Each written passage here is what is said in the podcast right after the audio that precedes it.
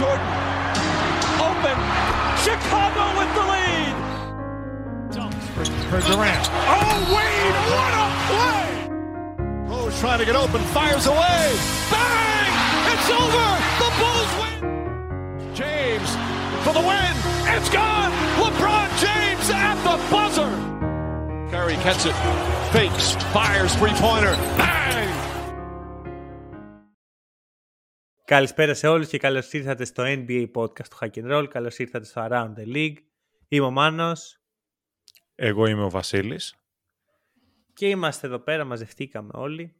Συγκεντρωθήκαμε. Κάναμε μια συνάντηση οι φαν των Celtics, οι φαν των Bucks. Και είμαστε εδώ για να θρηνήσουμε, να συζητήσουμε και να θαυμάσουμε το in-season tournament που συμβαίνει αυτή τη βδομάδα στο Las Vegas. Βασίλη, για πες. Ε, καταρχάς, εγώ θα μπω λίγο διαφορετικά και θα πω το, το εξής. Άλλες φορές, ξέρεις, είμαστε λίγο πιο επιθετικοί, έτσι, κάνοντας λίγο χαβαλέ όσο αφορά το να κεράσουν καφέ και τα λοιπά. Τώρα, από μεριάς μου, είναι θερμή παράκληση.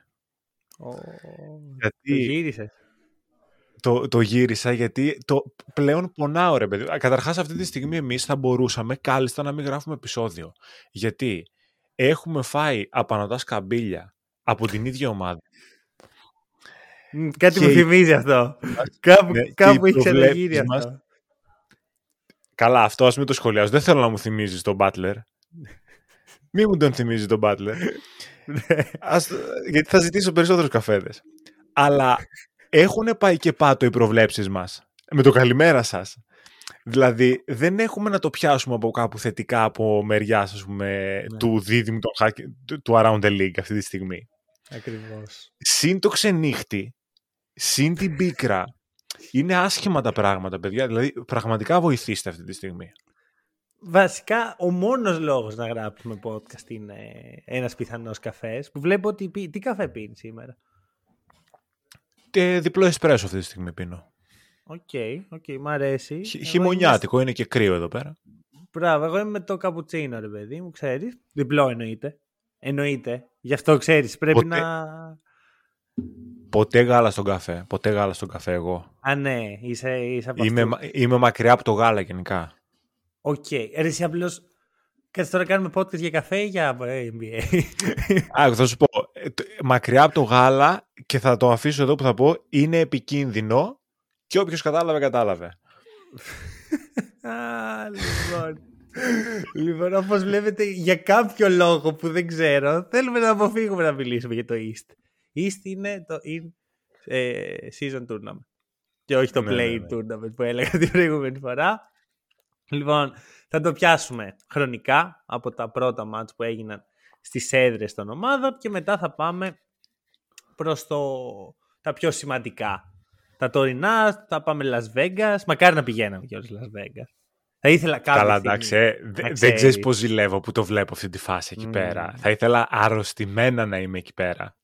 Να, να είναι ένα όνειρο για το Around the League. Να πάμε κάποια στιγμή, να δούμε τα μάτς αυτά και να κάνουμε και μια ανταπόκριση με podcast και άλλα πράγματα.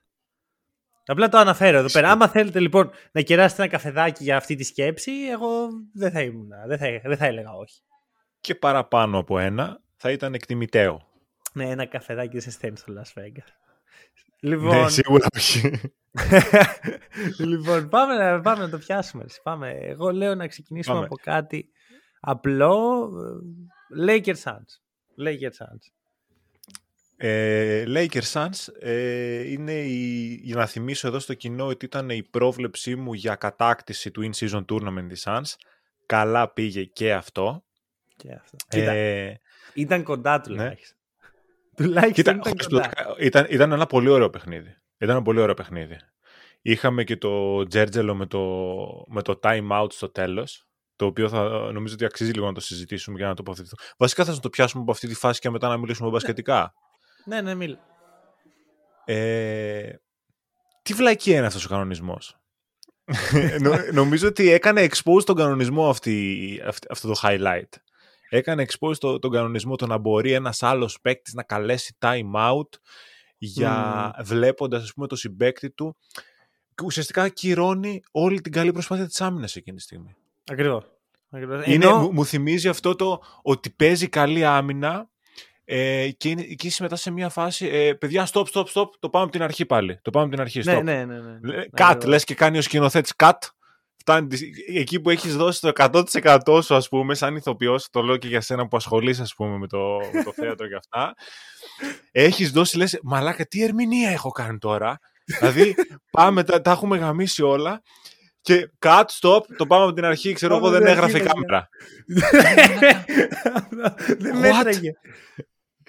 Δεν έγραψε, δεν πάτησε το, δεν πάτησε το ρεκ ο κάμεραμαν. Το λες πολύ καλά, γιατί στο εν μπι έι έχουμε καταφέρει με κάποιο τρόπο οποιοδήποτε πράγμα ευνοεί την άμυνα να το κόβουμε. Να το κόβουμε. Δηλαδή, μπορούσε να πάρει μόνο ο παίκτης με, με την μπάλα το time out. Όχι. Τελικά δεν μπορεί. Μπορούν όλοι. Ναι.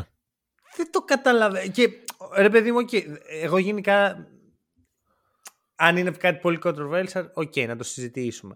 Δεν θεωρώ ότι αυτό απαραίτητα έχει κρίνει το μάτς. Δηλαδή οι Lakers θα μπορούσαν να το πάρουν έτσι. Σύμφωνοι. Ε, γι' αυτό είπα να το πιάσουμε από την αρχή. Αυτό. Γιατί εγώ, αν με ρωτάς, θεωρώ ότι θα το παίρναν οι Lakers και πάλι. Ναι. Αυτό. Αλλά είναι βλακία. Αλλά γιατί δηλαδή... να μην δώσεις την πιθανότητα. Δώσ' τους την πιθανότητα. Mm. Ακριβώς. Ακριβώς. Χωρίς λόγο. Εντάξει. Δεν ξέρω. Δεν... Η ερώτησή μου Ξέρεις είναι τι γίνεται. αν ήταν, αντίστρο... αν ήταν αντίστροφα. Ωραία. Και είχαν, αντί για τον Austin Reeves, την μπάλα την είχε, ξέρω εγώ, ο Devin Booker. Ναι. Τι θα γινόταν? Καταρχάς ο Durant δεν θα παίρνει time out. Ας ξεκινήσουμε από εκεί. Δεν θα είχε την προσοχή. Δεν θα κοίταζε το play. Δεν θα είχε ξενερώσει ήδη ο Durant και δεν θα έπαιρνε κανένα time out, οπότε θα είχε χαθεί η μπάλα ξεκάθαρα. ε, ε, ένα αυτό. Απλά... Ναι, δεν ξέρω τι θα γινόταν. Απλά νομίζω ότι στο τέλος της ημέρας είναι χαμένες και οι δύο ομάδες. Γιατί η μία, η, αυτοί που χάσαν, δηλαδή οι Suns, ε, έχουν πάτημα να γκρινιάζουν ότι ξέρεις τι, εμείς θα μπορούσαμε να το έχουμε γυρίσει το παιχνίδι. Ναι, αλλά χάσαν. Και οι Lakers αμφισβητείται η νίκη τους. Ακριβώς. Η οποία για μένα, ας πούμε, είναι πέρα για πέρα δίκαιη μέχρι εκείνο το σημείο. Αλλά αμφισβητείται ναι. στο τέλος. Οπότε χάνουν και οι δύο. Ναι, ναι. Εντάξει, έχει ενδιαφέρον για να πάμε και λίγο στα πιο του ματ. Είναι η σύγκρουση δύο φιλοσοφιών εκείνο το ματ. Είναι το shot making, ότι θα βάλουμε τα shoot, θα κάνουμε ό,τι πρέπει για να μπει το, η μπάλα στο διχτάκι. Αλλά στην άμυνα πρέπει να παλέψουμε πολύ τον Suns. Και βλέπεις ότι σε, ναι. σε επίπεδα shot making είναι πάρα πολύ ψηλά εκείνο το βράδυ Suns. Έχουν δώδεκα στα είκοσι πέντε τρίποντα. Έχουν mm-hmm. πενήντα τοις εκατό στο, στο field goal γενικά. Είναι ακριβώς εκεί που πρέπει για να πάρεις ένα παιχνίδι. Εντάξει, το field goal θα έλεγα ότι είναι λίγο χαμηλό, το overall field goal. Από τη στιγμή που το τρίποντό σου παίζει στο σαράντα οκτώ, το field goal σου θα μπορούσε να είναι και εξήντα. Σωστό. Σωστό, σωστό, σωστό. Είναι σωστό αυτό που λες. Ε, και εντάξει, τις βολές είναι... Ε, Άψογη σχεδόν, εντάξει, πολύ καλά. Δεν θα έχαναν πολλές βολές οι Suns. Είναι, ναι, είναι okay. μια ομάδα... Γιατί αυτοί που σουτάρουν είναι πολύ εύστοχοι. Ακριβώς. Απ' την άλλη έχεις τους Lakers, μέγεθος, ξύλο. Εδώ έχω φέρει τους γυμναστηριακούς μου φίλους να δείρω το, τους ε, Suns. Είναι πολύ ναι, άστοχοι καθώς. Εκείνο το βράδυ οι Lakers και θα να, να το κρατήσουμε αυτό. Δηλαδή το εφ τζι τους είναι τριάντα επτά τοις εκατό. τριάντα επτά τοις εκατό εφ τζι. Ναι, αλλά είναι, είναι έχουν... ακραία άστοχοι. Αλλά έχουν ε, διαλύσει το ζωγραφιστό. Έχουν είκοσι ένα επιθετικά rebound και δεν κάνουν τα λάθη που κάνουν οι Suns. Οι Suns κάνουν είκοσι και οι Lakers κάνουν εννιά συνολικά. Ε, Μα, συνολικά ουσιαστικά. Με τα επιθετικά rebound και τα λάθη οι Lakers έχουν είκοσι τέσσερις παραπάνω κατοχές. είκοσι τέσσερις. Ναι.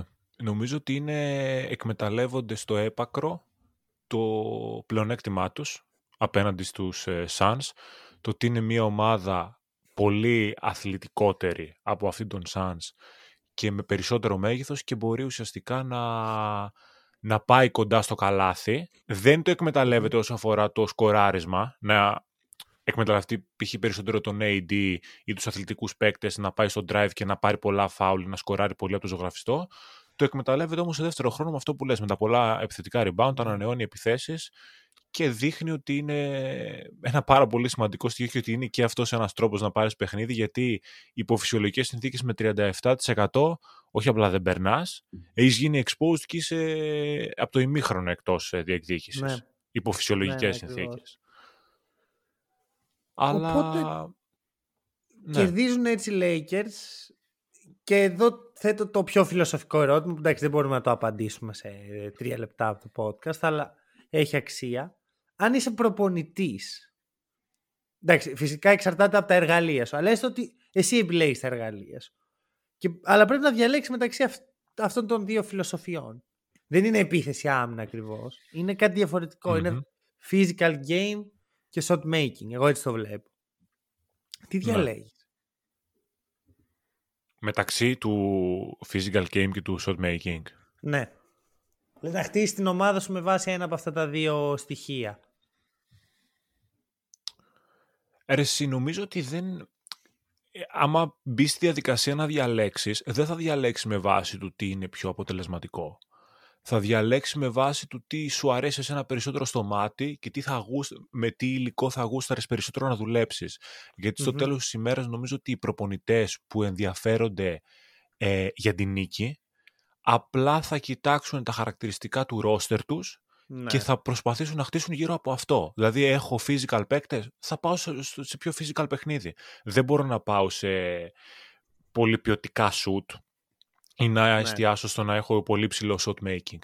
Αντιθέτως, όταν έχεις μια ομάδα που έχει τον Durant και τον Booker, θα πας στο shot making, δηλαδή εκ των πραγμάτων, ναι. δεν θα πας στο επιθετικό rebound.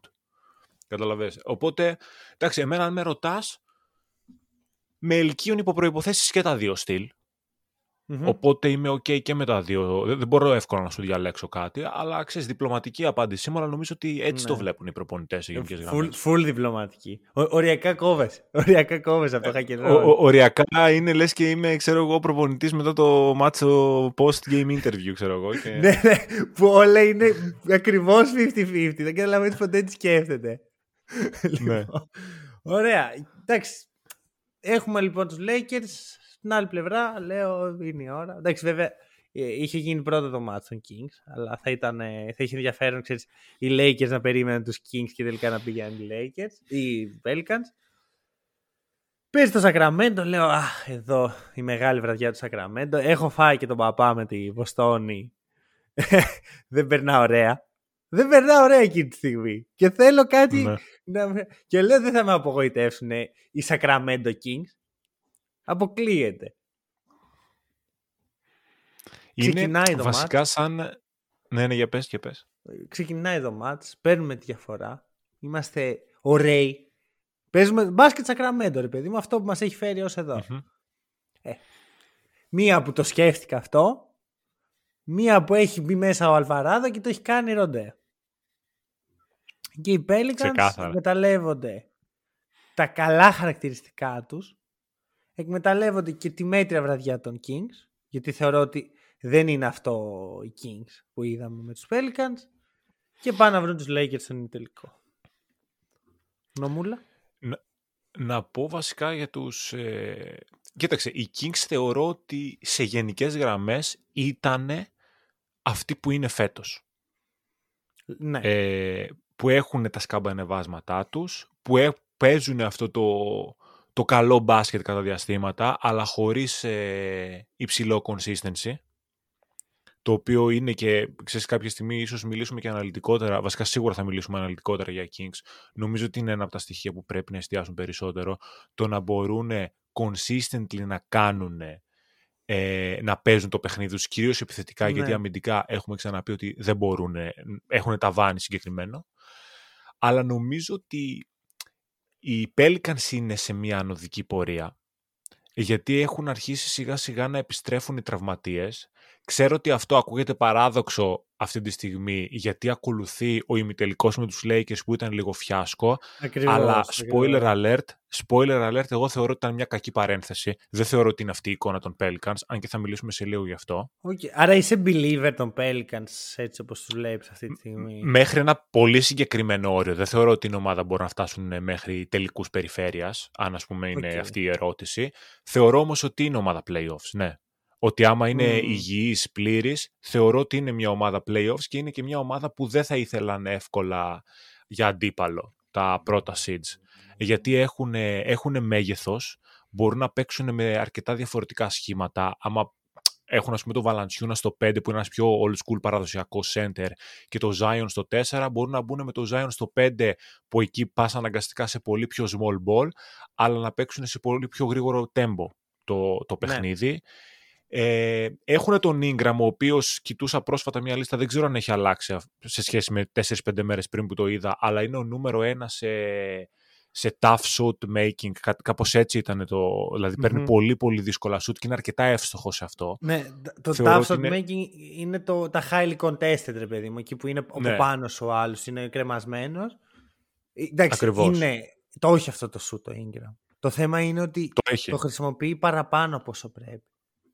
Συμφωνώ, συμφωνώ. Και εννοείται ότι οι Pelicans δεν τα έχουν όλα λυμμένα. Απλά mm. λέω ότι το πρώτο τους μέλημα ήταν να επιστρέψουν οι τραυματίες. Σιγά σιγά γίνεται αυτό. Βλέπουμε ότι ο Zion για καλή του τύχη παραμένει υγιής. Οπότε έχουν όλο το μέλλον, ξέρω εγώ, όλο το χρόνο να δουλέψουν πάνω σε αυτό και να χτίσουν ναι. κάτι καλό. Ξέρεις, το θέμα είναι πόσο θα παραμείνει υγιής. Θέλει λίγο... Έχεις πάντα το άγχος, ρε παιδί μου. Το σκέφτεσαι, λες, οκ, okay, είναι καλά τώρα ο Zion. Αύριο θα είναι. Αν τον είχα στο fantasy, εγώ αυτό θα σκεφτόμουν κάθε πρωί. Όπως λέτε, για παράδειγμα, ρε παιδί μου, για τον Porzingis. Εντάξει, πιο... Έλα τυχαίο παρά. Πιο τραυματίασε ο Zion μέχρι τώρα. Πιο, δηλαδή, τραυματίασε πιο πολύ. Εντάξει. Σίγουρα, ότι... σίγουρα. Ρε παιδί μου, αυτό το, το λέμε χρόνια στο hack and roll για τον ε, Zion. Το εγχείρημα των Pelicans εξαρτάται από αυτόν. Αν δεν είναι εκεί ο Zion, δεν δουλεύει αυτό που προσπαθούν να κάνουν. Όσο καλή και να είναι και ο Ingram και, ο... και τα wings, τα, τα τρομερά που έχουν Trey Murphy και Herbert Jones, και ο McCollum είναι πολύ καλός και ο τζέι βι, αν δεν είναι ο Zion στο κέντρο αυτού του σύμπαντος, δεν κινείται κάτι. Δεν μπορείς να πας να γίνεις contender κάποια στιγμή. Πρέπει να είναι, και πρέπει να είναι και καλός ο Zion. Πρέπει να είναι στο επίπεδο που υποτίθεται ότι θα ήταν αυτή τη στιγμή. Εγώ, ξέρεις, γιατί δε, είμαι πάλι κάπου στη μέση με τους Pelicans. Δηλαδή θεωρώ ότι είναι ομάδα playoff, αλλά δεν είμαι τόσο believer ότι θα μπορούσε αυτή η ομάδα με αυτό το υλικό, χωρίς να πάρει παίκτη, εννοώ, χωρίς να γίνει κάποια mm-hmm. κίνηση, να φτάσει μέχρι τέλους, γιατί δεν θεωρώ ότι ο Zion θα γίνει αυτό που πιστεύαμε ότι θα γίνει όταν μπήκε στη Λίγκα. Δεν είμαι τόσο believer ναι. του Zion. Δηλαδή ναι, σε αυτή τη φάση... Έτσι δείχνει. Ναι. Είναι καλός παίχτης, αλλά είναι αυτό. Δεν νομίζω ότι είναι ο go-to guy για να πας μέχρι τέλος. Κοίτα, αξίζει να το δούμε αν μείνει υγιής για δύο τρία χρόνια. Γιατί ξέρεις, οι τραυματισμοί, ρε παιδί μου, ναι. σου κόβουν κάτι από το ρυθμό. Όταν είναι στο παρκέ, κιόλας, είναι ναι. καλός. Απλώς, ξέρεις, είναι... ήταν πολύ καλός αρούκι. Μετά μπαίνει σαν sophomore π.χ. Είναι πάλι καλός, αλλά λίγο λιγότερο καλός από ό,τι θα περίμενες με βάση τη ρούκη χρονιά του. Και αυτό γίνεται κάθε χρόνο. Δηλαδή βελτιώνεται πολύ λίγο, αλλά βελτιώνεται mm-hmm. με πολύ πιο αργό ρυθμό από ό,τι θα έπρεπε, για να είναι τώρα στην πέμπτη, έκτη χρονιά του, δεν θυμάμαι ακριβώς πώς, νομίζω πέμπτη, και να πεις ότι okay, ο Zion είναι ο άνθρωπός μου ή θα γίνει σε ένα-δύο χρόνια ο άνθρωπός μου. Κατάλαβες πώς το λέω. Ότι είναι το progress που δεκαεννιά. Βλέπουμε, ναι, το progress που βλέπουμε δεν είναι αντίστοιχο του hype και του, αυτού, του potential του. Mm. Παρότι είναι καλός, δεν είναι τόσο καλός. Αλλά ίσως αν μείνει υγιής να το δούμε αυτό. Ξέρεις τι, πιστεύω για τον Zion ότι αν θέλει μια ομάδα να πάει με τον Zion σαν τον go-to guy της, ας πούμε, ο Zion πρέπει να είναι πάρα πολύ καλός, γιατί υστερεί υπερβολικά σε μέγεθος.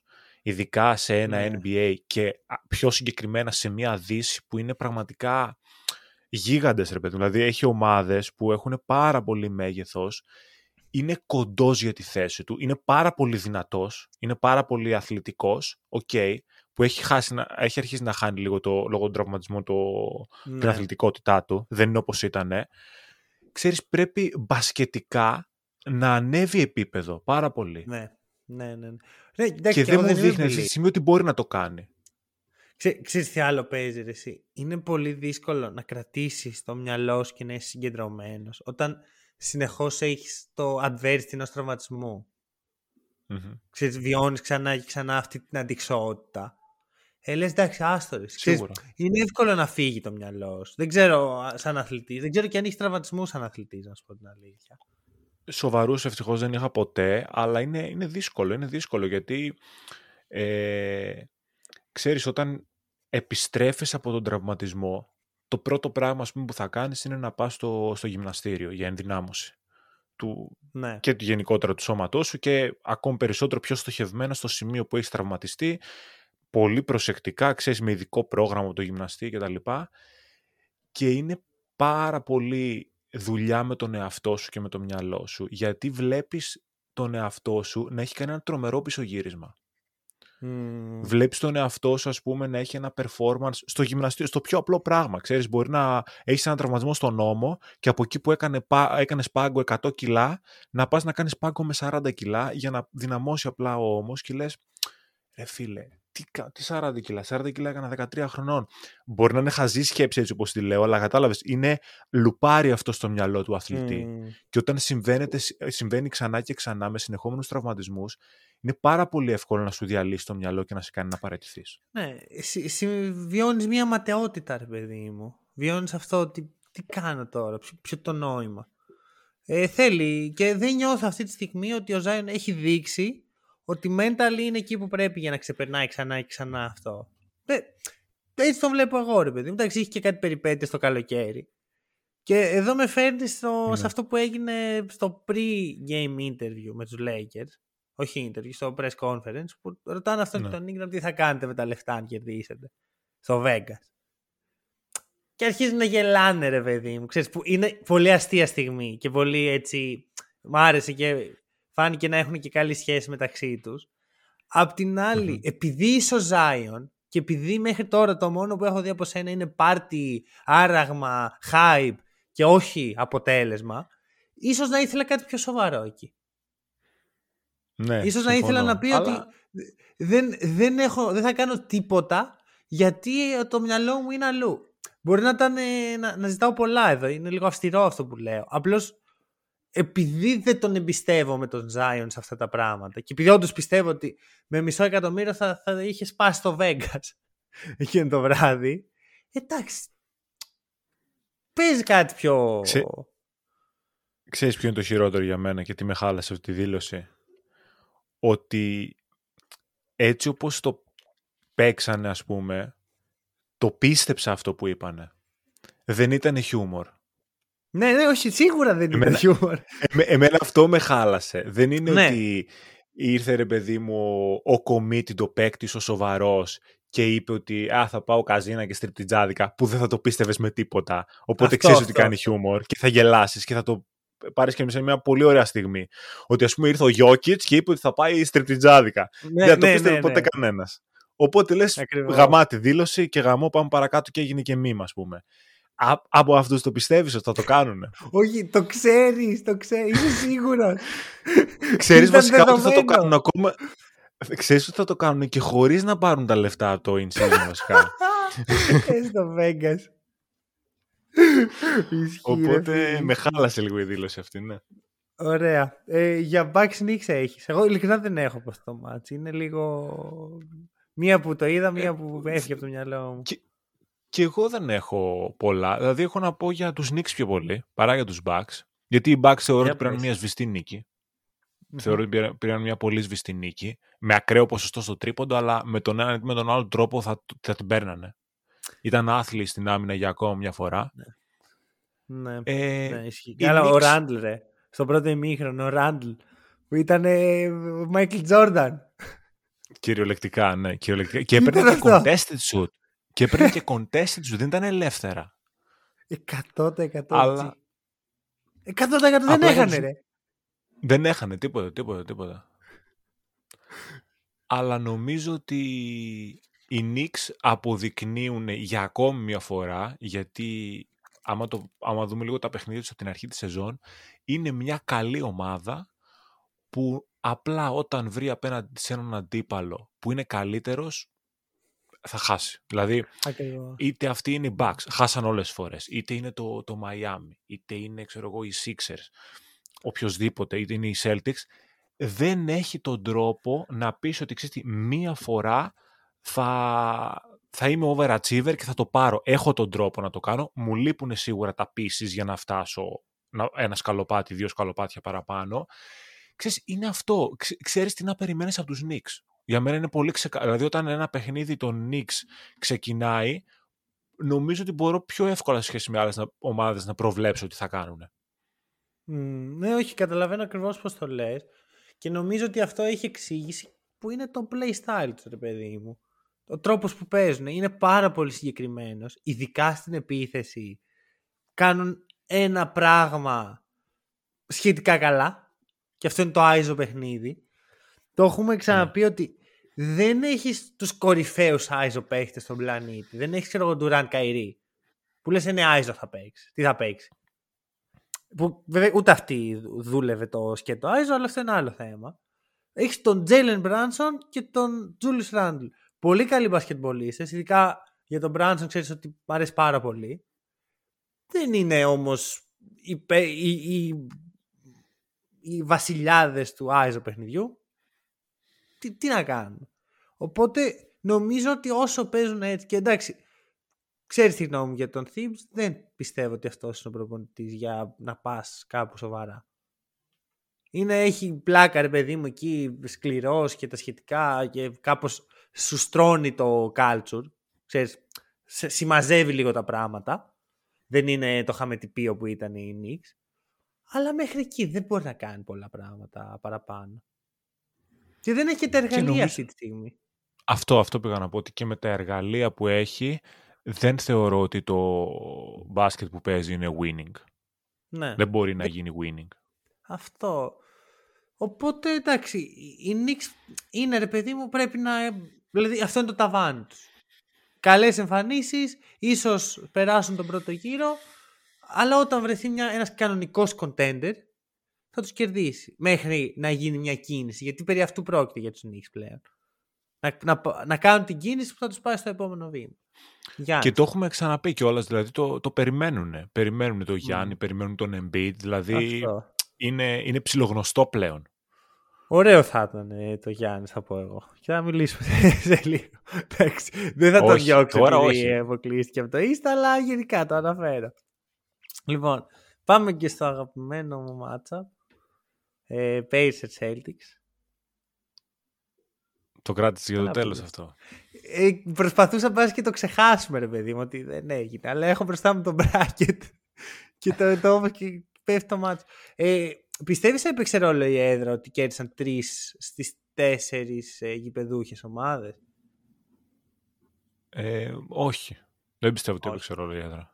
Κοίτα, εγώ θα σου ε... πω κάτι. Πιστεύω τους Pacers τους έκανε πολύ καλό που ήταν στην έδρα. Disclaimer, δεν λέω ότι α, χάσαν οι Celtics επειδή παίζανε εκτός ναι, έδρας, ε, ότι α, δεν πειράζει.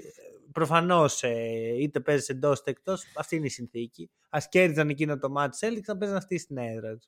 Αλλά ναι, ναι, ναι.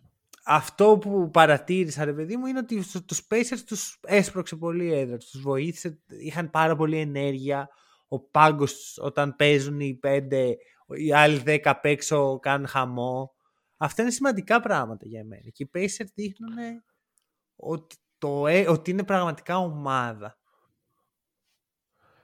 Κοίταξε, έχω πολλά όμορφα πράγματα να πω για τους Pacers. Mm. Ε, απλά θα σταθώ λίγο στο κομμάτι της έδρας. Γενικότερα θεωρώ ότι η έδρα στο N B A, πλην ελαχίστων εξαιρέσεων, δεν παίζει τόσο μεγάλο ρόλο. Οκ. Okay. Ε, αλλά αυτό η αλήθεια θα μπορούσαμε... Να... να σου πω την αλήθεια. Νομίζω αναλόγως στο παιχνίδι. Νομίζω αναλόγως στο παιχνίδι. Υπάρχουν κάποια Game seven που έχεις δει κάτι έδρες και λες, όπα ρε, τι γίνεται. Η Οκλαχώμα, για παράδειγμα, όταν έπαιζε με τους Warriors, ήταν καλή έδρα. Καλή έδρα. Δηλαδή ήταν... Έμπαινες και έλεγες, οκ, okay, εδώ έχεις θέμα. Ποιοι φιλοξενούμενοι. Ναι, είναι Μεγάλη, μεγάλη κουβέντα τώρα να πιάσουμε αυτό το θέμα με τις έδρες, οπότε θεωρώ ότι είναι καλύτερα να μείνουμε στο, στο παιχνίδι. Αλλά ναι, είμαι γενικότερα της άποψης ότι γενικότερα στον σύγχρονο αθλητισμό η έδρα δεν παίζει τόσο μεγάλο ρόλο. Και στο ποδόσφαιρο το πιστεύω αυτό, όχι μόνο στο, στο μπάσκετ. Οκ. Okay. Ενδιαφέρον. Ε, αλλά ναι, για τους ε, Pacers έχω να πω πάρα πολλά καλά πράγματα. Για τους ε, Celtics δεν εκπλήσωμαι με το αποτέλεσμα του συγκεκριμένου παιχνιδιού, να σου πω την αλήθεια. εκατό τοις εκατό έπαιξε ρόλο, κατά την άποψή μου, η απουσία του Πορζίνγκης. Mm. Γιατί γενικά οι Pacers είναι μια ομάδα που ρισκάρει να κλείσει περισσότερο το τρίποντο ε, και να δώσει την ευκαιρία στον αντίπαλό της να σκοράρει από το ζωγραφιστό. Και το συγκεκριμένο match-up τέριαζε πάρα πάρα πολύ, γιατί δεν είχαν τον Πορζίνγκης, άρα ουσιαστικά έχαναν πάρα πολύ δυναμική μέσα στη ρακέτα. Συν του γεγονότος ότι ο Πορζίνγκης, λόγω του ότι είναι ένα, ένας παίκτης που μπορεί να αποτελέσει ένα καταπληκτικό stretch five για μια ομάδα, θα έδινε τη δυνατότητα σε άλλους παίκτες να πάνε κοντά στο καλάθι, πράγμα που ο Χόρφορντ yeah. δεν το κάνει. Οπότε overall, έτσι όπως ήταν στημένα τα roster, ήταν κακό fit για τους Celtics οι, οι Pacers, οι οποίοι αμυντικά είναι μία από τις χειρότερες άμυνες, αλλά αυτομάτως, έτσι όπως ήταν οι συνθήκες, τους έκανε να θεωρούνται καλύτερη άμυνα στο συγκεκριμένο match-up απέναντι στους ε, Celtics. Ναι, ναι, που βέβαια θα σου πω ότι εδώ έπαιξε λίγο ρόλο και το effort. Ξέρεις, δεν ήταν οι Pacers όπως είναι στο μέσο ε, regular season παιχνίδι τους. Ανέβασαν το διακόπτη. Φυσικά δεν ξέρω πόσο εύκολο θα ήταν να κάνουν κάτι τέτοιο για επτά παιχνίδια, αλλά όταν μιλάμε για ένα μάτς που αυτό ισχύει και για τα δύο παιχνίδια των Pacers, μπόρεσαν, ξέρεις, να είναι συνεχώς σε υψηλά επίπεδα ενέργειας, τους έβλεπε συνέχεια ότι προσπαθούσαν για τα deflection, προσπαθούσαν να κάνουν contest ακόμα και σε shoot που φαινομενικά φαινόντουσαν ελεύθερα. Ξέρεις, είναι αυτές οι μικρές λεπτομέρειες που καμιά φορά κάνουν τη διαφορά. Και όταν η άλλη ομάδα μένει και λίγο αλαζονικά, μένει και λίγο ότι α, εμείς είμαστε οι contenders, τους έχουμε. Που οι Celtics το έχουν πάρα πολύ αυτό. Και το είδα και λίγο και στους Bucks χθες. Όχι χθες, προχθές. Να σου πω την αλήθεια. Mm-hmm. Νομίζω πως ε, ξέρεις, μπορεί να σου να, να την κάνουν έτσι. Και είναι μια ομάδα, ρε εσύ. Μ' αρέσει πάρα πολύ το culture των Pacers αυτή τη στιγμή. Πάρα πολύ. Δηλαδή έχει πάρα πολλούς παίχτες έτσι που είναι χαμηλά πίξ ή που ξεκίνησαν την καριέρα τους λίγο στραβά και προσπαθούν να επανέλθουν. Φαίνονται να έχουν πάρα πολύ καλές σχέσεις. Και γύρω από όλα αυτά κινούνται γύρω από τον τεράστιο Τάιρις Χαλιμπέρτον. Άρα θες να το πιάσουμε τώρα το θέμα Χαλιμπέρτον. Πάμε από τώρα. Και, εντάξει, και τα δύο. Θα... Κοίτα, ουσιαστικά τώρα yeah. μιλάμε για Celtics και κάνουμε yeah. και transition στους Bucks. Οκ, okay, οκ. Okay. Εγώ ήθελα να σε ρωτήσω κάτι ακόμα για Celtics πριν πάμε στον Χαλιμπέρτον. Θεωρείς ότι οι Celtics ενδιαφέρθηκαν σοβαρά για το in-season tournament? Πιστεύω στο μυαλό τους, ναι. Αλλά αυτό δεν έγινε ποτέ στο γήπεδο. Δηλαδή πιστεύω ότι τους ένοιαζε ότι θέλουμε να κερδίσουμε, αλλά δεν το βγάλαν στο γήπεδο σωστά. Και πιστεύω ότι αυτό είναι οι κακές συνήθειες που έχει η ομάδα. Το έχουμε δει και με τους Heat πέρσι. Το έχουμε δει και με τους Sixers πέρσι. Το βλέπουμε σχεδόν κάθε χρόνο εδώ και επτά χρόνια. Οι Celtics αδυνατούν να σοβαρευτούν όταν πρέπει. Νομίζουν ότι ξέρεις, επειδή ο άλλος δεν έχει το μεγάλο όνομα, δεν έχει τον LeBron, δεν έχει τον Γιάννη, δεν έχει τον Jokic, ε, το νομίζω ότι θα μπουν μέσα και θα είναι ε, χαλαροί και εδώ θα, τους, θα περάσουμε από πάνω τους. Έχουμε την καλύτερη επίθεση, έχουμε την καλύτερη άμυνα. Δεν ξέρω τι λένε κάθε φορά στον εαυτό τους. Και μπαίνουν χαλαροί. Ε, εντάξει, το πλήρωσε. Και, και καλά να πάθουν. Ειλικρινά στο λέω, δεν με πειράζει καθόλου. Μας άξιζε αυτό που πάθαμε έτσι όπως παίζαμε. Εμένα αυτό που με ανησύχησε είναι ότι αν όντως σαν franchise, σαν οργανισμός οι, οι Celtics πριν το παιχνίδι, ρε παιδί μου, ενδιαφερόντουσαν πραγματικά για το in-season tournament, άρα θεωρητικά μέχρι αυτό το σημείο ήταν το σημαντικότερο παιχνίδι της σεζόν. Ε, στο σημαντικότερο μέχρι στιγμής παιχνίδι της σεζόν έλειπε ο Πορζίνγκης. Ναι. Που δεν είναι πρώτη φορά που ο Πορζίνγκης λείπει στα μεγάλα μάτσα. Κοίτα, και αυτό θα είναι πρόβλημα να ξανασυμβεί στα playoffs. Στην πραγματικότητα, yeah. αν το δεις λίγο, αν δεις την καριέρα του Πορζίνγκης, δεν έχει παίξει και πολλά μεγάλα μάτσα. Α, δηλαδή, εκεί θέλω να καταλήξω. Όχι, δεν είναι ότι είναι απόν. Είναι ότι οι ομάδες που έχει βρεθεί δεν είναι ότι πάνε και παίζουν, έχουν υψηλά stakes ποτέ. Έπαιζε στους Knicks, δεν είχε μπει ποτέ στα playoff. Έπαιζε στους Mavericks που έχει χάσει όλα και όλα τρία playoff παιχνίδια. Στο bubble με τους Clippers, που στο bubble είχε τραυματισμό όλο το εν μπι έι, εκτός από τους Lakers. Ναι. Και μετά έφυγε από το... Είχε άλλη μια σειρά playoff με τους Mavericks που ήταν άθλια. Και από πλευράς του, αλλά γενικώς ήταν το Luka Doncic show. Ε, και μετά πήγε στους... στη φυλακή της Washington. Τι playoff να παίξει εκεί. Απλώς, αναλογικά, ε, εντάξει, βγάζουμε την κακή παρένθεση της Washington, αλλά αναλογικά σε όλα τα μεγάλα παιχνίδια, εννοώ ότι μεγάλο παιχνίδι για το εκάστοτε franchise το οποίο βρίσκεται μπορεί να σημαίνει το να κάνουμε ένα καλό run για να μπούμε στα playoffs. Ναι, σύμφωνα. Όχι τα, τα playoffs αυτά καθεαυτά. Οπότε θέλω να πω ότι σε σημαντικές στιγμές των ομάδων του λείπει λόγω τραυματισμού. Ναι. Οπότε, μπορεί. Ξέρεις, ίσως είναι λίγο καφενειακή η σκέψη που κάνω. Βασικά αναγνωρίζω ότι είναι καφενειακή η σκέψη που κάνω αυτή τη στιγμή. Αλλά στο πρώτο μεγάλο παιχνίδι των Celtics μέχρι στιγμής, ο Πορζίνγκης mm. έλειπε. Εγώ σου ξαναλέω, είναι αυτό κάτι μάλλον που ήταν κάνει. Το πρώτο μεγάλο παιχνίδι στην καριέρα του Πορζίνγκης και έλειπε. Εγώ στο πάω εκεί. Ότι εκεί που έπρεπε mm. να είναι δεν είναι μέχρι τώρα. Είναι μηδέν στα, στα ένα. Μετράει στο μυαλό μου τουλάχιστον. Γιατί έπρεπε να είναι εκεί, ρε παιδί μου. Εντάξει. Ναι. Τι, να, να τον κατηγορήσει επειδή τραυματίστηκε. Εκτός αν είναι αυτό που σκέφτεσαι από ό,τι καταλαβαίνω, ότι μπορεί να σου λέει εντάξει, δεν με νοιάζει τόσο για να ρισκάρω τον Πορζίνγκη. Δεν δε ξέρω πώς να σκεφτώ, κατάλαβες. Αυτό είναι το πρόβλημά mm. μου. Ότι είναι ότι ο Πορζίνγκης δεν θέλει να ρισκάρει. Απ' την άλλη, φέτος δεν τον λες ότι δεν έχει παίξει. Έχει παίξει φέτος. Ναι. Οπότε και πέρσι ήταν πολύ υγιής. Και ναι. πέρσι ήταν πολύ υγιής. Μπορεί να μην τους ένοιαζε εσύ. Και εντάξει. Δεν θέλω να το πω γιατί ακούγεται σαν δικαιολογία και δεν θέλω να δίνω δικαιολογίες στους Celtics. Έχω στερέψει από δικαιολογίες. Τώρα θέλω, θέλω να είμαι λίγο πιο αυστηρός. Ωστόσο νιώθω ότι ξέρεις, πώς να το πω, δεν με ανησυχεί αυτή τη στιγμή. Και θεωρώ ότι μπορεί να τους κάνει καλό αυτή η ήττα. Να σου πω ότι στο μυαλό μου βόλεψε και που χάσαν οι Bucks. Γιατί αν οι Celtics αποκλείονταν στο πρώτο ματ και οι Bucks το σηκώναν, Ήταν, θα ήταν τεράστιο το ψυχολογικό boost για τους Bucks. Τώρα έτσι όπως έγινε που χάσαν την ίδια ομάδα, είναι ευκαιρία και για τους δύο να κοιταχτούν στον καθρέφτη και εκεί φαίνονται οι καλές ομάδες. Η καλή ομάδα είναι η ομάδα που κοιτάζει στον καθρέφτη όταν πρέπει.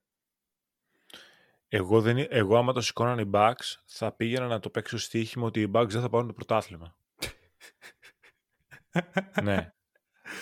Να ξέρεις, δηλαδή θε, θεωρώ ότι θα χάναν εντελώς τον προσανατολισμό τους και θα ξεφεύγαν εντελώς από τα ουσιαστικά προβλήματα που έχουν.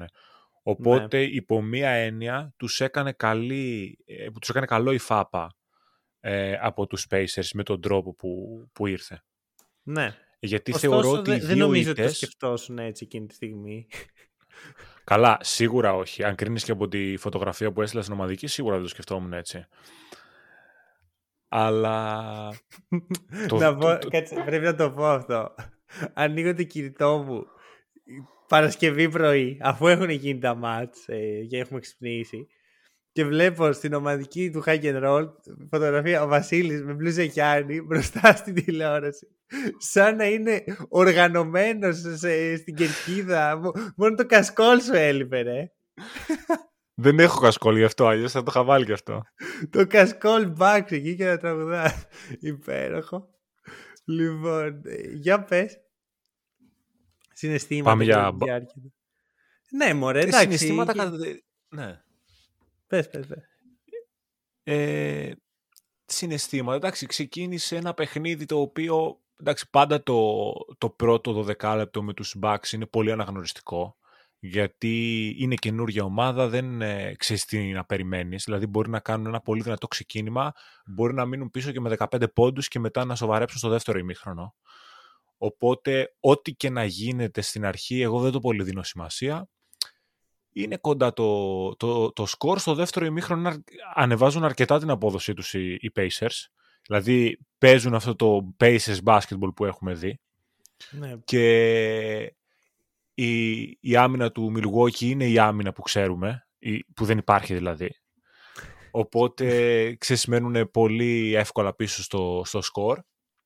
Και εκεί, ξέρεις, εγώ έχω στο πίσω μέρος του μυαλού μου ότι στο δεύτερο ημίχρονο οι Bucks θα επιστρέψουν, γιατί είναι κάτι που το κάνουν γενικά οι Bucks. Ειδικά λόγω του ότι ο Lillard πολλές φορές ξεκινάει τα παιχνίδια ψιλοάσχημα, αλλά στο, στο σημαντικότερο δεύτερο ημίχρονο είναι καλύτερος. Γίνεται αυτό ακριβώς. Μπαίνουν, βάζουν συνεχόμενα τρίποντα και παίρνουν το προβάδισμα. Και εκεί είναι που αναθαρεύω και λέω, εντάξει, το έχουμε το παιχνίδι. Και αυτό που με πικραίνει στο τέλος είναι ότι χάσαμε με έναν τέτοιο τρόπο που ένιωθα ότι το είχαμε το παιχνίδι. Mm. Απλώς είναι τόσο κακή η άμυνα που mm. απλά, ξέρεις, θα τρώμε καλάθι σε κάθε φάση. Δηλαδή, έχω εδώ μπροστά μου, χάσαμε από τους Pacers, οι οποίοι σούταραν με είκοσι ένα τοις εκατό από το τρίποντο, με επτά στα τριάντα τρία, και έφαγες από αυτήν την ομάδα εκατόν είκοσι οκτώ πόντους. Δηλαδή, το πρόβλημα των Bucks θεωρητικά είναι η περιφερειακή τους άμυνα. Οπότε θα έχει περισσότερο λογική να είτε να δέχονται περισσότερα τρίποντα, ας πούμε, με πολύ καλύτερα ποσοστά, γιατί δεν μπορούν να κάνουν λόγω έλλειψης μεγέθους στην περιφέρεια τόσο πολύ κοντέστατα τα shoot, είτε να τους τρυπάνε, ας πούμε, με κάποια drive, με κάποια mid-range, αλλά μέσα στο yeah. ζωγραφιστό είναι καλή η άμυνα θεωρητικά. Το πρόβλημα είναι ότι οι Bucks, νομίζω ότι αυτή τη στιγμή, δεν έχω μπροστά μου τα, τα στατιστικά, μοιάζουν να είναι μία από τις χειρότερες άμυνες στο transition.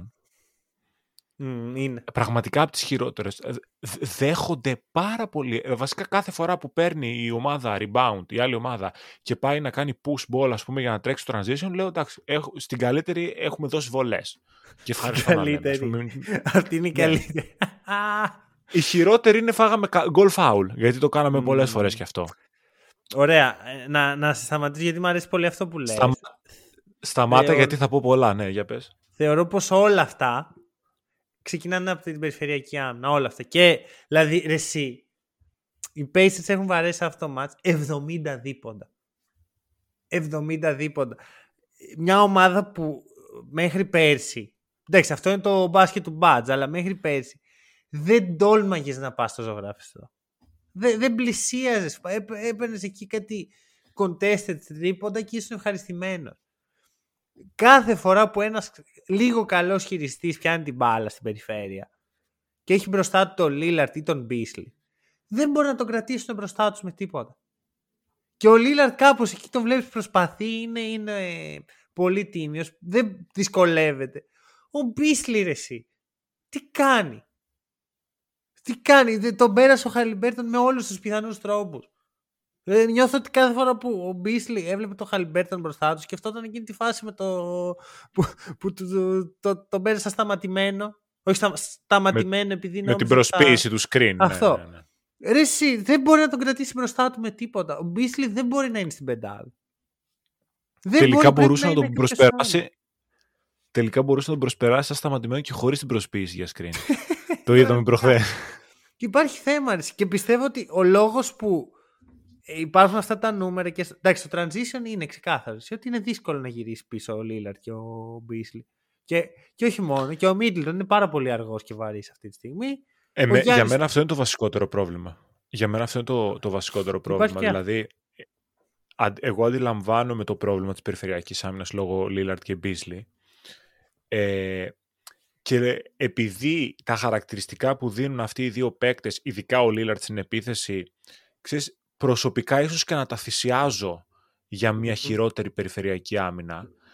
Απλά θέλω στα υπόλοιπα αμυντικά κομμάτια να υπάρχει ε, βελτίωση και σταθερότητα. Δηλαδή, όταν θυσιάζεις την περιφερειακή άμυνα στο σετ παιχνίδι, που σημαίνει ότι η drop άμυνα που έπαιζες πέρσι δεν θα είναι στα ίδια επίπεδα και ότι θα δεχτείς περισσότερα mid-range ή ακόμα, ακόμα θα δεχτείς και περισσότερα καλάθια στο ζωγραφιστό, που είμαι, σου ξαναλέω, διατεθειμένος να ζήσω με αυτό, οφείλει η transition άμυνά σου να είναι τουλάχιστον average. Γιατί mm. εκείνο δεν έχει να κάνει μόνο με τον Lillard και με τον Beasley, έχει να κάνει με γενικά με, τη, με, με το culture της ομάδας. να γυρίσει πίσω. Εγώ δεν βλέπω και τη διάθεση, αν θέλεις. Εντάξει, ο, δηλαδή για όλους υπάρχει μια δικαιολογία. Ότι ο Μπρουκ Λόπεζ είναι αργός. Ο Μίτλτον είναι out of condition, είναι βαρύς. Ο Μπίσλι και ο Λίραρτ προσπαθούν, αλλά δεν μπορούν. Ο Γιάννης κάτι άλλο, ό,τι θέλεις φρες. Ναι, ναι, να σου πω για τον Γιάννη τη δικαιολογία. Ο Γιάννης είναι ο μοναδικός που μπορεί αυτό το πράγμα να τους μαζέψει στην άμυνα. Αλλά για να το κάνει αυτό πρέπει να θυσιάσει πάρα πολύ από την ενέργεια που δίνει στην επίθεση. Δεν μπορεί να παίζει στο χίλια και στην άμυνα και στην επίθεση για όλα τα λεπτά που είναι στο παρκέ. Ειδικά σε αυτή τη φάση της σεζόν. Ρε, εσύ ξέρεις τι γίνεται. Ο Γιάννης γυρίζει στο transition. Mm. Μια χαρά. Και πολύ γρήγορα κιόλας. Γιατί μόνος είναι και παίκτης που θα το κυνηγήσει στον μπλοκ. Απλά το θέμα είναι ότι τις περισσότερες φορές δεν, εκ των πραγμάτων δεν θα μπορέσει να γυρίσει στο transition, γιατί είναι αυτός που θα πάει να παίξει ένας με τρεις μέσα, θα φάει mm. ξύλο και αν αστοχήσει, είτε θα έχει πέσει κάτω γιατί μπορεί να έχει ζητήσει κάποιο φάουλ που δεν του έχει γίνει ή δεν mm. του έχει δοθεί ή οτιδήποτε, ή κατάλαβες, θα έχει αυτή τη φθορά και θα είναι και ο παίκτης που από όψη, ας πούμε, distance θα είναι πιο μακριά από όλους. Ναι, άρα ναι, εκ των ναι. πραγμάτων δεν μπορεί να γυρίσει πρώτος. Αν τον δεις σε περιπτώσεις που κάνει κάποιος άλλος το shoot και είναι πιο έξω, γυρίζει πάντα και είναι οι μοναδικές φορές που η transition άμυνα των Bucks είναι τίμια. Ναι, ναι, ναι. ναι. Όχι, εντάξει, εγώ το είπα γενικά για την άμυνα, ρε παιδί μου, ότι σαν σύνολο ισχύει αυτή η συνθήκη. Δεν μπορεί ο Γιάννης να τα κάνει. Χρειάζεται σίγουρα προσθήκη, Βασίλη. Και την έχω βρει, το έχουμε ξαναπεί, Άλεξ Καρούσο. Εγώ δεν πιστεύω ότι θα έρθει ο Καρούσο, γιατί δεν έχει ομάδα να δώσει κάτι αυτή τη στιγμή. Κάνα πικ. Άσε που κάτι είδα ότι λέγανε οι Bulls ότι δεν θέλουν να τον δώσουν τελικά. Κάτι τέτοιο πήρε το μάτι μου. Χαρταετό. Α, ήθελα να σου πω, γιατί είπαμε Bulls. Τι θα έκανε ο Michael Jordan σε αυτά τα μάτς? Σκέψου τώρα, να παίζει προημιτελικό Jordan και η νίκη να τον έστειλε στο Vegas. Και το prospect είναι να κερδίσει μισό εκατομμύριο. Εγώ δεν ξέρω τι θα έκανε ο Michael Jordan. Εγώ σκέφτομαι τι θα έκανε ο Rodman σε αυτά τα μάτς. Θα έπαιζε ή θα ήταν σε κανένα στριπτιτζάδικο και σαν καζί, σε κανένα καζίνο και να τον ψάχνανε? Πιστεύω θα ήταν πολύ καλός στον προημιτελικό για να πάει στο Vegas και μετά μπορεί εκεί να... Εκεί θα ήταν Michael Jordan εκεί ο Rodman. Ναι, ναι. Όχι, μα και ο εμ τζέι ρε, μαζί θα πηγαίνανε στο καζίνο. Μαζί θα πηγαίνανε. Ναι, αλλά ο Michael Jordan θα ήταν έτσι και ο Michael Jordan. Ναι, γι' αυτό το αναφέρω. Δηλαδή... Με δύο Michael Jordan. Θα το έπαιρνε προσωπικά για να πάει στο Vegas. Ναι, ναι, πραγματικά κύριε. Είναι και τα λεφτά ρεσί μέσα. Δηλαδή, να πάρεις μισό εκατομμύριο ενώ είσαι ήδη στο Vegas με τσάμπα ταξίδι. Όπως και να έχει, ε, στο μυαλό μου, καλό τους έκανε και τους Bucks. Συν ότι δεν είναι οι Bucks που θα κρυθεί η σεζόν τους από το in-season. Καλύτερα για μένα να το πάρουν οι Pacers, οι οποίοι και το αξίζουν και έχουν παίξει το καλύτερο μπάσκετ. Ε, απ' την άλλη έχουμε Lakers Pelicans. Το πιο βαρετό ναι. μάτσα από όλα. Βαρέθηκα ότι... Καλά, οι Pelicans πήγαν όντως στο Vegas όλοι μαζί το προηγούμενο βράδυ. Ε. Ξεκάθαρα. Σίγουρα. Βασικά, βασικά εγώ ξέρω γιατί έγινε. Άμα θέλεις μπορώ να το πω και εδώ πέρα στο μικρόφωνο. Για πες. Γιατί έχω τον Ingram και τον Valanciunas στο Fantasy. Γι' αυτό έγινε αυτό το πράγμα. Βάλουν ο καθένας από εννιά πόντους, είχαν πέντε στα τετρακόσια δώδεκα shoot, ούτε rebound πήραν ούτε τίποτα. Ε, ένα διασωθέν από όλο αυτό. Τρέι Μέρφυ ο τρίτος. Έχει το νου σου σε αυτό τον μπεχταρά. Έχει, απλά έχει το νου σου. Το, το βλέπω για All Star, να ξέρεις, κάποια στιγμή. Είναι πάρα πολύ ε, καλό. Θα, θα σου πω ότι αν και δεν είμαι ίσως τόσο believer όσο εσύ, το ακούω γιατί εμπιστεύομαι τον οργανισμό Pelicans στις επιλογές παικτών που κάνει στο draft. Ειδικά σε wings. Ναι. Ειδικά σε wings. Οπότε είναι... κα... κάτι έχουν δει. Είναι και πολύ συγκεντρωμένος. Εμένα αυτό με, με τραβάει στον, στον Trey Murphy. Δηλαδή σε αυτό το match που η ομάδα του καταραίει, που δεν έχει τίποτα καλό να δείξει η Νέα Ορλεάν. Εντάξει, δεν ήταν Μάικλ Τζόρνταν, δεν έβαλε τριάντα. Ε, δεν ήταν ότι α, μπράβο, αλλά ήταν τόσο όσο ρε παιδί. Και μην ξεχνάμε ότι έχει επιστρέψει και από βαρβάτο τραυματισμό. Δεν είχε μείνει τρεις μήνες Μα... εκτός μαζί με το, μαζί με το καλοκαίρι. Ένας από τους λόγους που εγώ προηγουμένως αναφέρθηκα στους Pelicans ότι θεωρώ ότι θα ανεβάσουν ε, την απόδοσή τους αρκετά και ότι θεωρώ πως είναι μια ομάδα play-off, είναι και ο Murphy, που είναι mm. πάρα πολύ σημαντικός παίκτης για το rotation ναι. ε, των Pelicans αυτή τη στιγμή. Και στις δύο πλευρές του γηπέδου. Ναι, είναι τρία εν ντι καθαρό και βάζει συνέχεια στοιχεία στο παιχνίδι του. Δηλαδή, βλέπει και τρία εν ντι καθαρό και full αθλητικός. Full ναι. αθλητικός.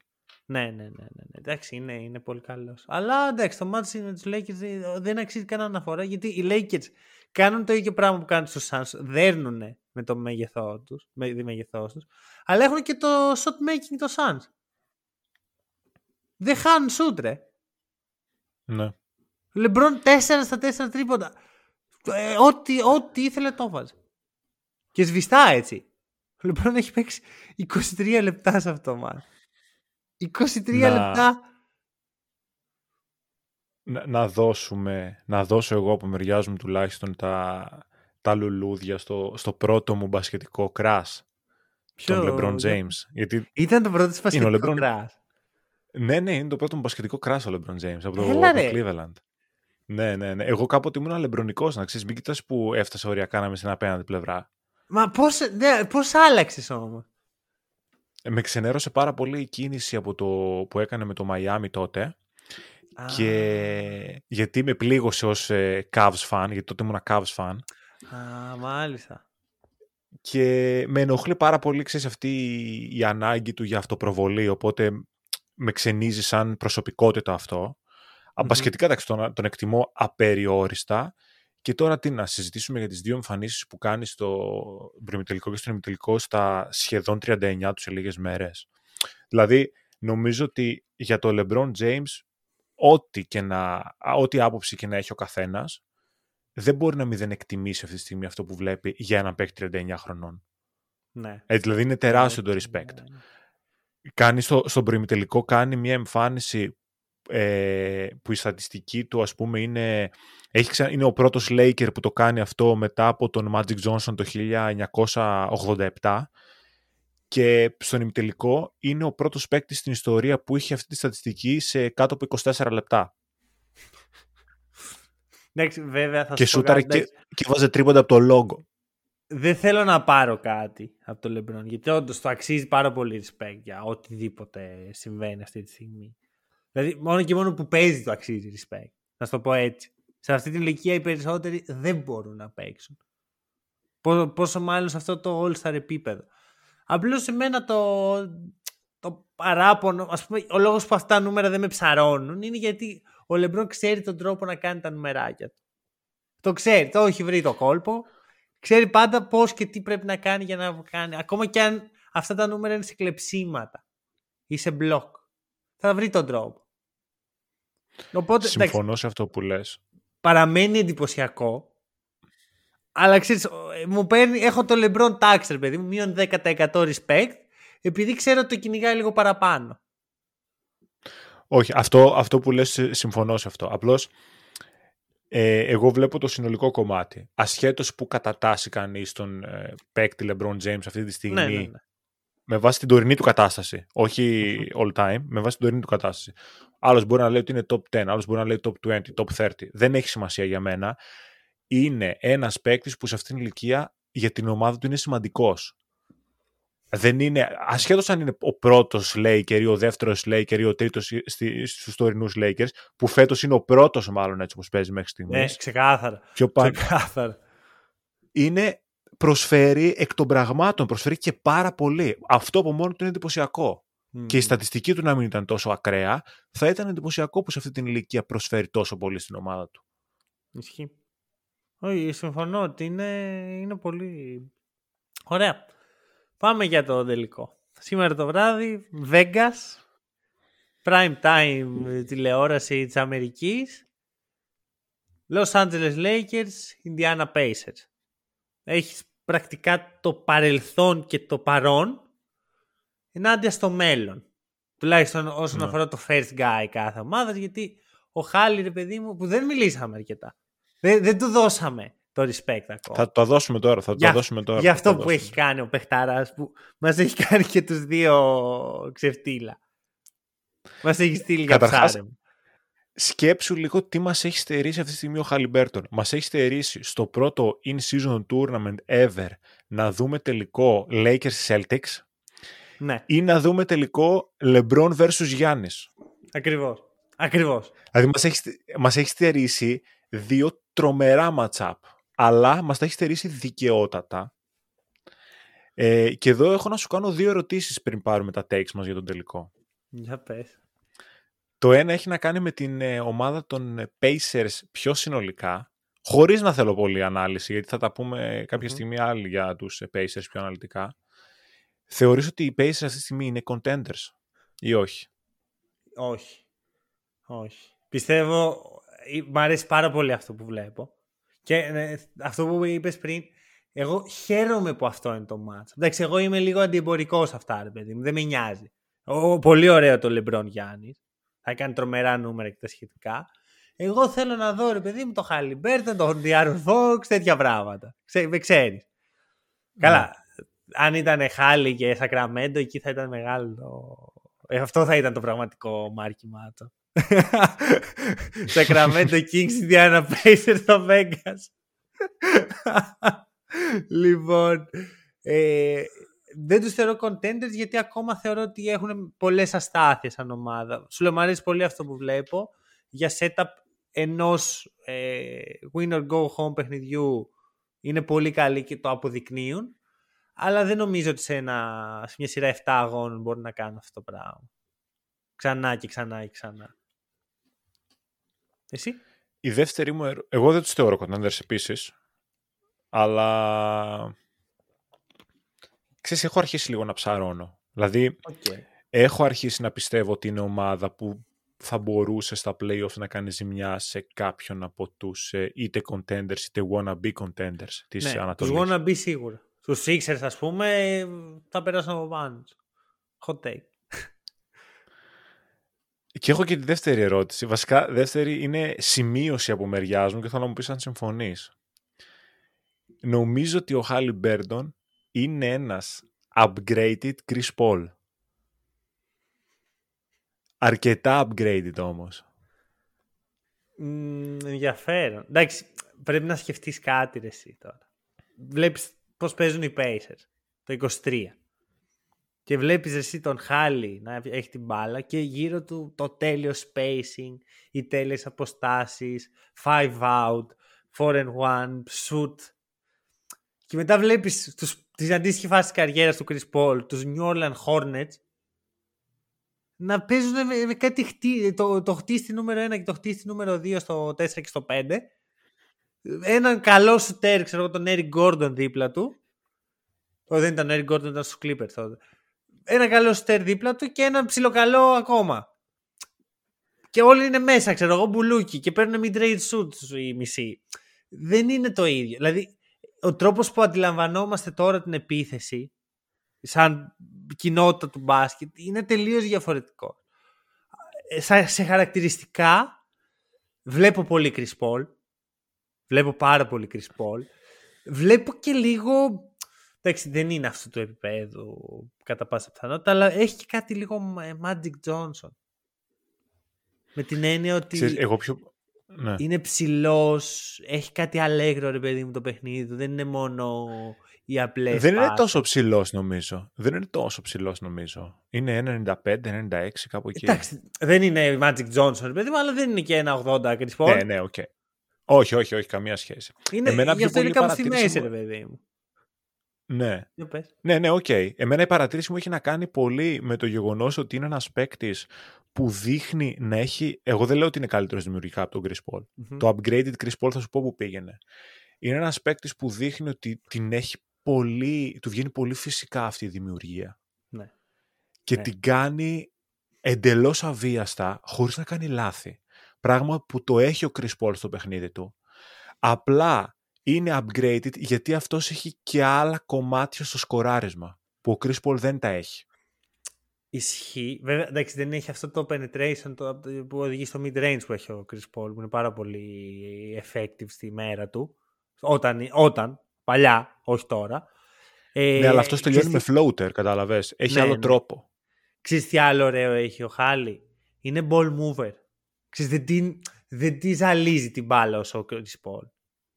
Ο Chris ναι. Paul ή, ή assist ή καλάθι. Όταν ήταν ε, ο, ο go-to guy της ομάδας. Ο Χάλιξης θα βάλει και τους συμπαίχτες του πιο φυσικά στο παιχνίδι. Να δημιουργήσει για κάποιον που θα δημιουργήσει. Αυτό που λέγεται box creation, ρε παιδί μου. Δημιουργώ με assist, δημιουργώ και με μια καλή πάσα που κάνει ρήγματα. Οπότε, εντάξει, πιστεύω ότι είναι τρομακτικά scalable ο Χάλι. Κολλάει παντού. Κολλάει σε όλα, με όλους τους παίχτες, σε όλα, έχει shoot, έχει αυτή, αυτή την natural δημιουργία που περιγράφεις. Και ξέρεις τι άλλο μου αρέσει πάρα πολύ στο Χάλι. Το mentality, ρε εσύ. Έχει, το, το μυαλό είναι εκεί που πρέπει. Το, το πιστεύω αυτό πάρα πολύ. Δηλαδή βλέπεις τις δηλώσεις του. Βλέπεις το πώς συμπεριφέρεται στους συμπαίχτες του. Πώς τους αντιμετωπίζει. Να σου θυμίσω ότι πριν φύγει από το Σακραμέντο καμιά εβδομάδα, του είχαν πάρει μια τεράστια συνέντευξη, δεν θυμάμαι ποιος, στην οποία μίλαγε για, με τα καλύτερα λόγια για το Σακραμέντο και έλεγε ότι, ρε παιδί μου, βλέπω τη δυσκολία που έχει η ομάδα, βλέπω ότι δεν κερδίζουν, δεν είμαστε εκεί που πρέπει, θέλω να αλλάξω το culture στο Σακραμέντο. Ναι. Που τότε θεωρούταν νεκροταφείο ψυχών το να παίζει στο Σακραμέντο. Όχι μόνο ξεκάθαρα. Αγωνιστικά, και σαν πόλη είναι πολύ βαρετή για τους παίχτες. Και τώρα στην Ινδιάνα κάνει το ίδιο, γιατί και η Ινδιάνα δεν είναι το ελ έι, δεν είναι το Μαϊάμι. Όχι, και το βλέπεις, είναι εκεί committed στο πλάνο, πιστεύει πάρα πολύ στην ομάδα. Ακόμα και πιστεύει περισσότερο από όσο πιστεύω εγώ και εσύ. Μ' αρέσει πάρα πολύ. Είμαι, είμαι ο Λίντσον Χάλ. Και εγώ εδώ να ζητήσω και, όχι, συγγνώμη, έτσι μια μίνι απολογία, να επιστρέψω λίγο στο επεισόδιο που είχαμε κάνει με τους παίκτες που πιστεύουν ότι θα κάνουν breakout season. Δεν ξέρω αν ήταν στις επιλογές σου, είχε συζητηθεί πάντως. Ε, και είχα πει ότι δεν θα έβαζα τον Χαλιμπέρτον σε αυτήν την κατηγορία, γιατί ήδη έκανε ένα μεγάλο step up, mm. step up πέρσι, και θεωρώ ότι φέτος θα είναι πιο βελτιωμένος, αλλά η διαφορά του δεν θα είναι τόση για να θεωρηθεί breakout season. Δηλαδή θα έχει μια πολύ, ας πούμε, smooth βελτίωση, και εν τέλει δεν έχει μια smooth βελτίωση. Θεωρώ ότι κάνει ξεκάθαρα breakout season. Ναι. Και mentally, ρε εσύ, mentally είναι ηγέτης. Αυτό και με τους Celtics και με τους Bucks. Είναι σε φάση εγώ, εγώ θα το πάρω τώρα. Είναι η ώρα μου. Και πάει στον Dame και του κάνει έτσι το ρολόι, ρε εσύ. Εντάξει, και ναι. Απ' την άλλη όμως έχεις εσύ Λεμπρόν, έτσι. Δηλαδή, εγώ δεν μπορώ να σχηματίσω να δω στο Λεμπρόν εδώ. Καλά τα λέμε έτσι για Χάλι, λουλούδια και τα σχετικά, δεν μπορώ να πω. Όχι, όχι, δεν θα το πάρει ο Λεμπρόν. Και οι Λέικερς. Και, και δεν έχει να κάνει μόνο με το Λεμπρόν. Έχει να κάνει γενικά με το πώς παίζει η ομάδα, και επειδή οι Λέικερς έχουν πολύ δυναμική όσο αφορά την αθλητικότητα και το να πάνε στο καλάθι, και σε αυτό πλην του Τέρνερ δεν είναι τόσο καλοί οι Pacers, νομίζω ότι θα έχουν πρόβλημα. Ενώ από την άλλη έχουν τους παίκτες να ρίξουν μπασκετικό ξύλο στον Χαλιμπέρτον και να τον περιορίσουν μέχρι ένα βαθμό. Δεν σου λέω ότι θα τον κάνουν να είναι κακός, αλλά να μην κάνει τα έσχη που έκανε στους Bucks, ας πούμε. Πιστεύω θα κάνει έσχη πάντως. Πιστεύω θα, θα κάνει έσχη. Είναι, είναι στη μέρα του. Είναι, το, είναι on the zone. Ναι, οκ. Okay. Ρε παιδί μου, θέλω να σου πω ότι δεν πιστεύω ότι θα τελειώσει ένα παιχνίδι με είκοσι οκτώ πόντους, δεκαπέντε ασίς, μηδέν λάθη. Νομίζω ότι θα τον ναι. ε, οθήσουν στο να κάνει κάποια λάθη ή θα του περιορίσουν λίγο τη, τη δημιουργία. Γιατί οι Lakers έχουν και το μέγεθος να το κάνουν αυτό, κλείνοντας τις, ε, τις πάσες και το vision του, και με τον παίκτη που μπορούν να βάλουν πάνω τους να είναι πιο αθλητικός και να τον ε, ζωρίσει σε αυτό το κομμάτι. Οπότε θα έχει ναι. και λιγότερες επιλογές και μικρότερο χρόνο αντίδρασης σε σχέση με τον ημιτελικό, ας πούμε, που είχε όλες τις επιλογές μπροστά του να δει όποιον θέλει και όλο τον χρόνο αντίδρασης, γιατί τον μάρκαρε ή ο Λίλαρτ ή ο Μπίσλι. Mm. Ωραία. Άρα συμφωνούμε Lakers. Ένα τελευταίο που ναι. θέλω να σε ρωτήσω, έτσι λίγο να, να ιντριγκάρω τη συζήτηση. Ποιο, ποια ομάδα έχει τον καλύτερο παίκτη της σειράς αυτή τη στιγμή? Mm. Καλό. Δύσκολο. Ε, εντάξει, θα σου πω ότι είναι ο Λεμπρόν. Ο Λεμπρόν, παρότι... Ε, είναι το mental κομμάτι. Είναι το mental κομμάτι, γιατί mm. ο... Okay. Σκέψου πόσα παιχνίδια. Θα, θα σου το πω αλλιώς. Δεν θεωρείς ότι αυτή τη στιγμή για τους Lakers το παιχνίδι είναι must win? Εδώ που φτάσαμε. Must. Δηλαδή και για τις δύο ομάδες. Ναι. Ο, ναι, για για τους το Pacers. Πρέπει να το βάλουν. Ναι, ρε παιδί μου, είναι τελικό στο Vegas. Κατάλαβες. Είναι, είναι αλλιώς. Δεν είναι ξεκινήσαμε τώρα το in season. Πόσα βέβαια, παιχνίδια αυτό έχεις παίξει όλα. Δουλεύει αντίστροφα, ρε παιδί μου. Οι άλλοι μπαίνουν ε, χαλαροί. Έχουν κάνει τη δουλειά. Αλλά το θέλουν κιόλας. Το θέλουν. Οι Pacers έχουν δέκα παίχτες που πληρώνονται ψίχουλα. Mm. Θέλουν, θέλουν λεφτά, θέλουν το κασέρι στην τράπεζα. Απλά θέλω να σου πω πόσα τέτοια παιχνίδια στην καριέρα του έχει παίξει ο Λεμπρόν. Ναι. Είναι, όσα είναι όλοι πίσω... οι Pacers και οι πατεράδες των Pacers έχουν παίξει μαζί. Βασικά... στην υπερβολή του μην είναι και όσα έχουν παίξει όλο το υπόλοιπο εν μπι έι μαζί, οριακά. Εντάξει, στην πολύ υπερβολή του, αλλά είναι... Μπορεί, μπορεί, είναι... μπορεί. Mentally, για το LeBron, είναι piece of cake αυτό το παιχνίδι. Είναι... κυριολεκτικά, δηλαδή, το να είναι... business as usual, ισχύει. Και στο Vegas και ό... δεν το χάνει. Δεν το χάνει, ισχύει. Λοιπόν, ωραία, ωραία. Ε... Και τρώνε τρίποντο στο κεφάλι, ξέρω εγώ, και είμαστε εδώ το άλλο Σάββατο. Νομίζω όποιος δεν είναι Laker, φίλε, είναι με τους Pacers. Το μυαλό μου τουλάχιστον. Ή είσαι Laker, LeBron ή υποστηρίζεις Pacers. Δεν υπάρχει τρίτο, τέταρτο state. Λοιπόν, αυτά. Εντάξει, και εγώ λίγο λέω Pacers, ναι. ναι. Ελπίζω να, να έχουμε ωραίο τελικό, μην ξενερώ. Δηλαδή θα είναι πολύ τώρα να είναι και ένα blowout ή κάτι τέτοιο. Ευχαριστούμε πάρα πολύ όσοι μας ακούσατε. Στηρίχτε το podcast. Τα λέμε σύντομα.